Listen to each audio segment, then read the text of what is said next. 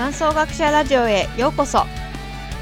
この番組は南総学者でのさまざまなイベントや活動を紹介する週刊ポッドキャストです。千葉県南房総市からお届けします。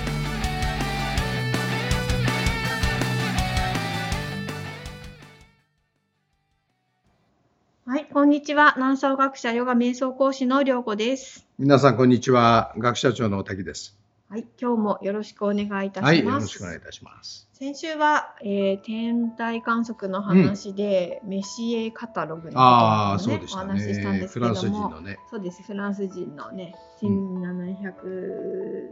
1730年代ぐらいから18世紀ね。はいやってるってことで、ちょっとその頃の人の目はすごかったんだなって思ったんですけれども、はい。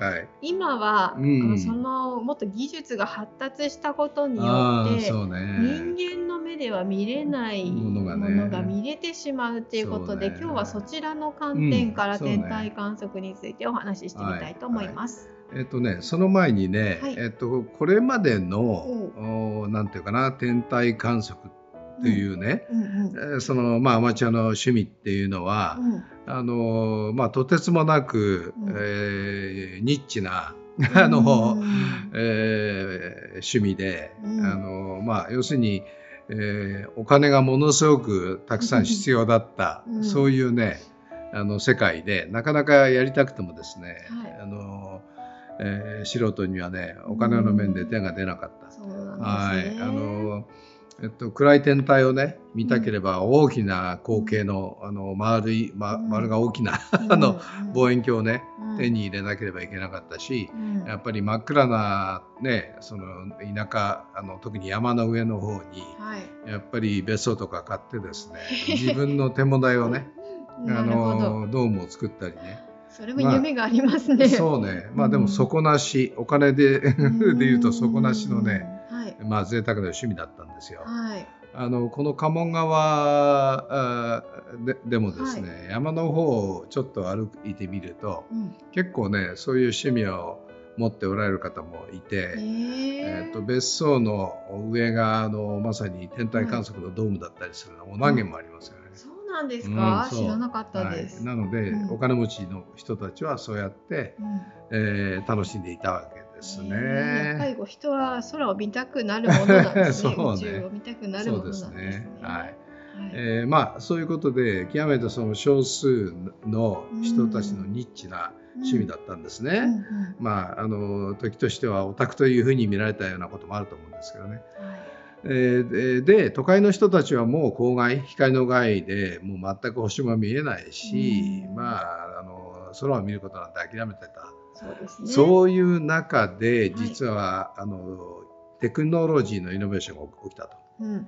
いうのがこの78年なんですね。あまだこの7、8年なんですね。そうなんですよ。はい。まだ全然若い。まあ全然うんうん新しい話。うんで特にこのコロナで、はいえー自宅にあのみんないるようになったおかげで、うんこの3年くらいでうん本当に大きなマーケットになっているのが、えーまあ、電子官房とね言われる、電子はまあ電子ね。官房見るに臨むというね、はい。はい、電子の死は見るのの視力の死の方そうですね、はい。そうですね。うんはい。えーまあ、あのー英語ではこれ、 Electronics Assisted Astronomy と、EAA とね、あのはい呼ばれてますけども、まあ、要するに何かっていうと、うん。えっ、と、テクノロジーのイノベーションが一つと、はい。ソフトウェアのイノベーションが一つという、それが合わさってるわけですね。なるほど。えーもうちょっと詳しく言うと、うん。まさにあの、えーあの見るっていうよりもカメラで撮るっていうことね。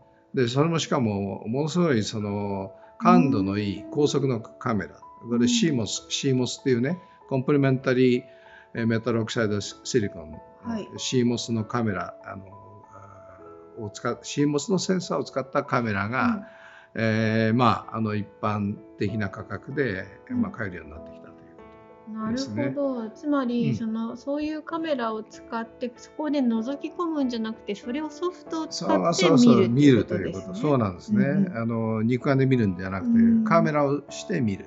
でカメラのせんあのいわゆるその感度がものすごい上がってきたってことですよね。はい。えーしかもちあの小さいわけね。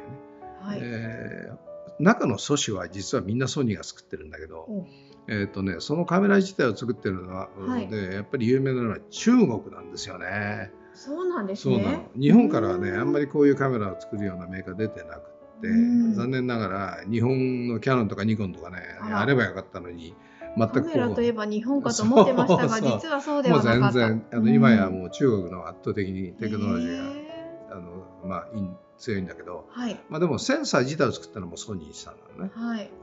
まあ、それが一つでしょ、うんうん。二つ目はねソフトウェアなんですよ。はい。でねソフトウェアはこれはあの特にイギリスの人がうん。えっと開発した、まあ、あのフリーウェアのシャープキャップっていうやつなんですけどね、はいでそれが、まあ、あのい今さまざまな人たちの、うん。を刺激して、うん。えーそれに似たソフトがたくさん出出出てきてはいるんですけど、原理は簡単ではい。あの暗い夜空をうん。あの感度の高いカメラで何枚も撮るわけ。連続して連続テープの何百枚ってこう撮るわけ。はい。でそれを重ねるわけソフトで。そうするとあの本当にこう暗くて目には見えないような天体も、うんそこの信号が何百枚もあればだんだん見えてくるわけじゃうない。ん。で同時にノイズをキャンセルしするわけ。それはい。周りのはいライブスタック。クっていう、えーまあ、ソフトウェアのテクノロジーなんだけど、はい。あの要するに何百枚の写真でうん。あの、うえーまあ、天体動くんでうん地球動いてるからね、うんうんうんで星も動くんだけど、うんうあのえっ、と1枚目と2枚目の星が動い動いててもそこにむしろ合わせて、はえー星が動いてないように、あ。ええ。それをあのそこに焦点を合わせたままそうまんま重ねてくるそう重ねて撮って100枚取るとず徐々にずれてくんだけどでねでもそれをちゃんと星で補正してるわすごいけ、ですすごいでしょ？でしかもあのノイズをキャンセルして。はい。じゃあ撮りたいものが焦点当てたものが焦点当てたままもそう。何百枚もの信号があるからちゃんとしはっきり見えてくるのね。ねえはい、すごいあのいわゆるソフトウェアのテクテクノロジーうなのね。んでプラスん。郊外あのうん。うん街なんかだともういわで、ね、伝統のあれじゃない、光だらけどこでもあるじゃない、ですからねうんだからほ星なんて見たって見えないんだけど、うんそれをフィルターアウトするっていうのはカメラにそういう一般的なそのこういう光源でライトの,、あの光のあのバンドをはい。シャットアウトする。そういうフィルターをつけると天体から降り注いでくる微弱な光線だけをうん。カメラが detect しうん。それを何百枚もうん。例えばあの露出が1秒とか2秒でもいいんですけど あのものすごい短い時間の写真をたくさん何十分かの分重ねていくからもうあ絶対に目に見えないものがリアルに見えてるんですよ。浮き上がってくる感じですね。横田先生は私がやってるのを見たからね、はい分かったでしょ？だから、うん。あのオリオン座の大星雲なんかもものすごい簡単で、うん。えー、とライブスタックを始めると、うん。ものの5分もしないうちうに、ん。見るよねあれよあれよという間にもう明快にこうなんかはいリアリスリアルな真っ赤なこうすごいですね星雲が見えてくるじゃない、うん。ね。まあ、まさにねカメラ。ね。ソフえー、とソフトウェア、まあ、フィルターね、特にあの暗いあの明るいところではフィルターが必要なんだけどね。これがですねジーですそうねなんですよ。うんうんなので昔みたいにですね、あのそういう天体見る上では大口径の大望遠鏡をね、買って自分でドームを作るなんてうん。一切必要がなくなっちゃった。まあまさにこれがゲームチェンジャーなんですよ。一般の普通の人でもうん。楽しんでできるぐらいな手が届くものになってるってこと都会の自分家のマンションのベランダで行けるの。それは楽しくなっちゃいますね。楽しくなるでしょ。うん。はい。でねまああのもちろんコンセプトとしてはねうん。こういうものができるんじゃないかっていうのはもう当然みんな考えてたことなんうですけども、うん。この考え方を商品化しちゃったうん会社がですね、うん。えーフランスの会社なんですよ。えー、にミシエさんもフランス人でしたけど そうそうそうそう。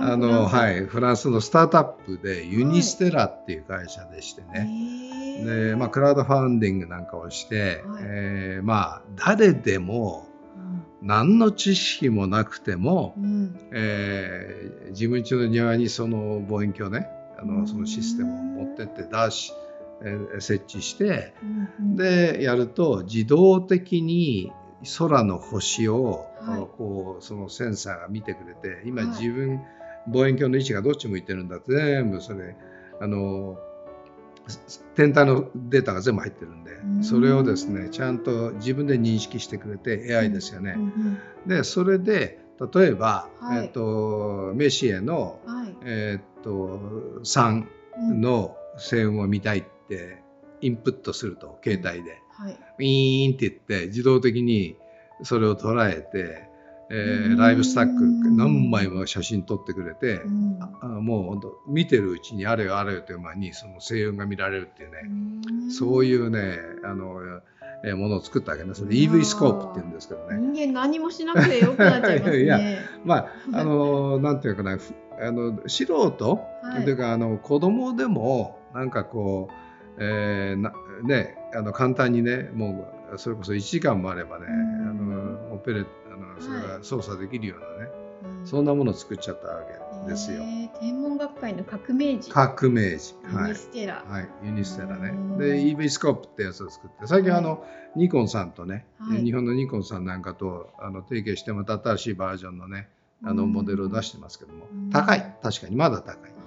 あの、えー40万とか50万とかするんですがが同じようなことをお勉これから勉強してうん。自分で機材を買い揃えて、同じようなことをやろうと思った時の投資の方が圧倒的に高い。うーん、そうなんですか。私なんかもそうなんだけどもう自分でやろうと思っうんてやってしまうと、まあ、失敗もするし 時間もかかかるししまったということですそう。いうこと。もうね、まあ、100万とか200万とかね、普通にかけちゃう人がいる世界なので、まあ、それと比べると、うんユユニステラ社のね、はいこのワンセットになったものっていうのは、もう本当に今日からでもはい。そういう宇宙が楽しめるっていうのはパッケージ化されちゃってて、へー。AI がもう搭載されてるんで、複雑な、要するにセッティングとかしなくて済むから、うん。これはね、革命なんですよね。別に私たちユニステラの回し物ではないんですけない。れども。そう。あのでもね、うん。この本当に、えーコンセプトがこのスタートアップによってね、ぱり。技術改革っていそうかうね、まあシステムソフトウェア改革ですよね。はい。はい、まあ本当にまさにあの天文天体か観測を趣味にする、うこのビジネスのまさにゲームチェンジャーだと。いうふうに思いますね。うん。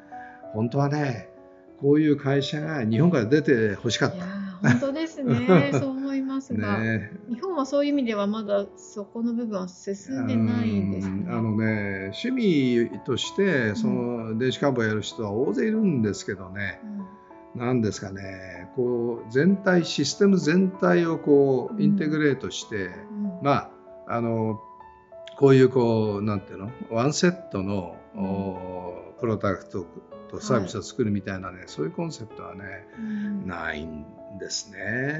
うん。まあ、あの個人の趣味の人はいてもそれをこうビジネスにしてやっていくみたいな、ううんん残念ながらねそういうことはあんまり日本人得意じゃないのかな。あの中国の方が今、まあままあ、多分このユニステラ、えー社の廉価版は絶対中国から出てきますね。そうでしょうね。間違いなく。間違いない。そうなるともっともっとね一般の人が本当にあの、えー自分家の庭ベランダでね、うん。あの天体か観測を楽しむようになると思いますよ。うんはい間違いないと思いますね。うんはいいやーこれからの技術の発展も楽しみですしそうなるとね。こう天文学自体も新しくなってきますよね。そうそうそう。このいあのユニステラ社のもう一つのコンセプトは、うんえっと彼らのの作って売っている EV スコープ2とか3とかね、い、うやつを持ってる人たちはインターネットでつながって、おー例えばそれをこう夜空を観測してる時になんか、その彗星みたいな新しいは、うん。天体発見した時には、はい。すぐにそれを共有して、しかもちゃんとあの世界の天文なんとか協会にうん。ちゃんと登録できるようになってるんですよ。えだから自分の名前が付けられちゃったりするっていう、まあ、そういうことの一つの,、あのまあ、エビデンスとしても認められてるし、すぐにこう世界中の人たちとそれをそう共有できるというねはい。そういう考え方っていうのはやっぱぱりね、やっぱすごく、はい、あれじゃないロマンがあるじゃない？ね。あ今だからねインターネットのあの、発達してる今だからできるわけで。はい、はい。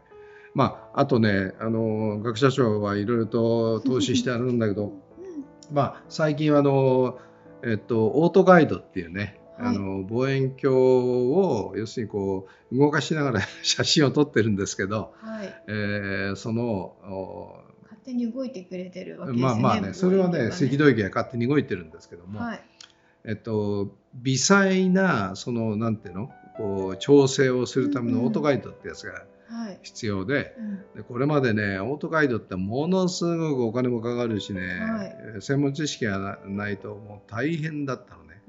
それをね暗くなってからね表でやったりするのは 本当にストレスフルだったんだけど、うん、諦めたくなりますよね なんですけどねこうそれもねやっぱりヨーロッパのオーストリアの人たちがね、ものすごいものを作っちゃって、はい。えー、今持ってるこの無限のこれ3ってやつ無限っていう名前なんですか、えー、まあ M ジェン、あ M ジェン、はい、まあこれ今日本では完全に売り切れて、えー、あの何ヶ月も手に入らないんですけど私イギリスから手に入れてしてるんですけどもね 要するに、えー、これもねすごくあのなんていうかなあのシステムとしてよくできていて。夜空の場所の全ての星の中から、今望遠鏡の向いてるところをしっかり自動的に特定して、それをだからあのいちいち操作しなくても自動的に望遠鏡を制御してくれるんですよ。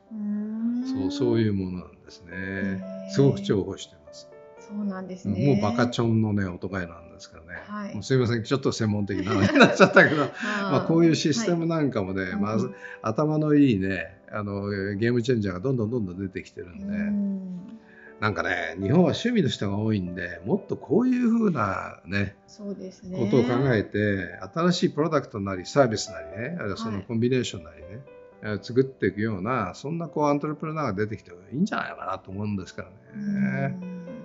はい。ちょっとこれぼやきも含めて。はい。ちょっと学者長のおおオタクなところ が出てきました。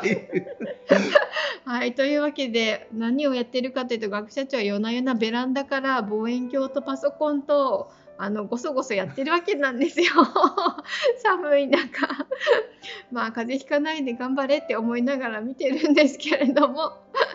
まあというわけで、まあ、ビジネスとしてもねこういう新しい、えーと企業がうん、いろいろなものを開発してきて天文学もこれからどう進んでいくのか楽しみなところです。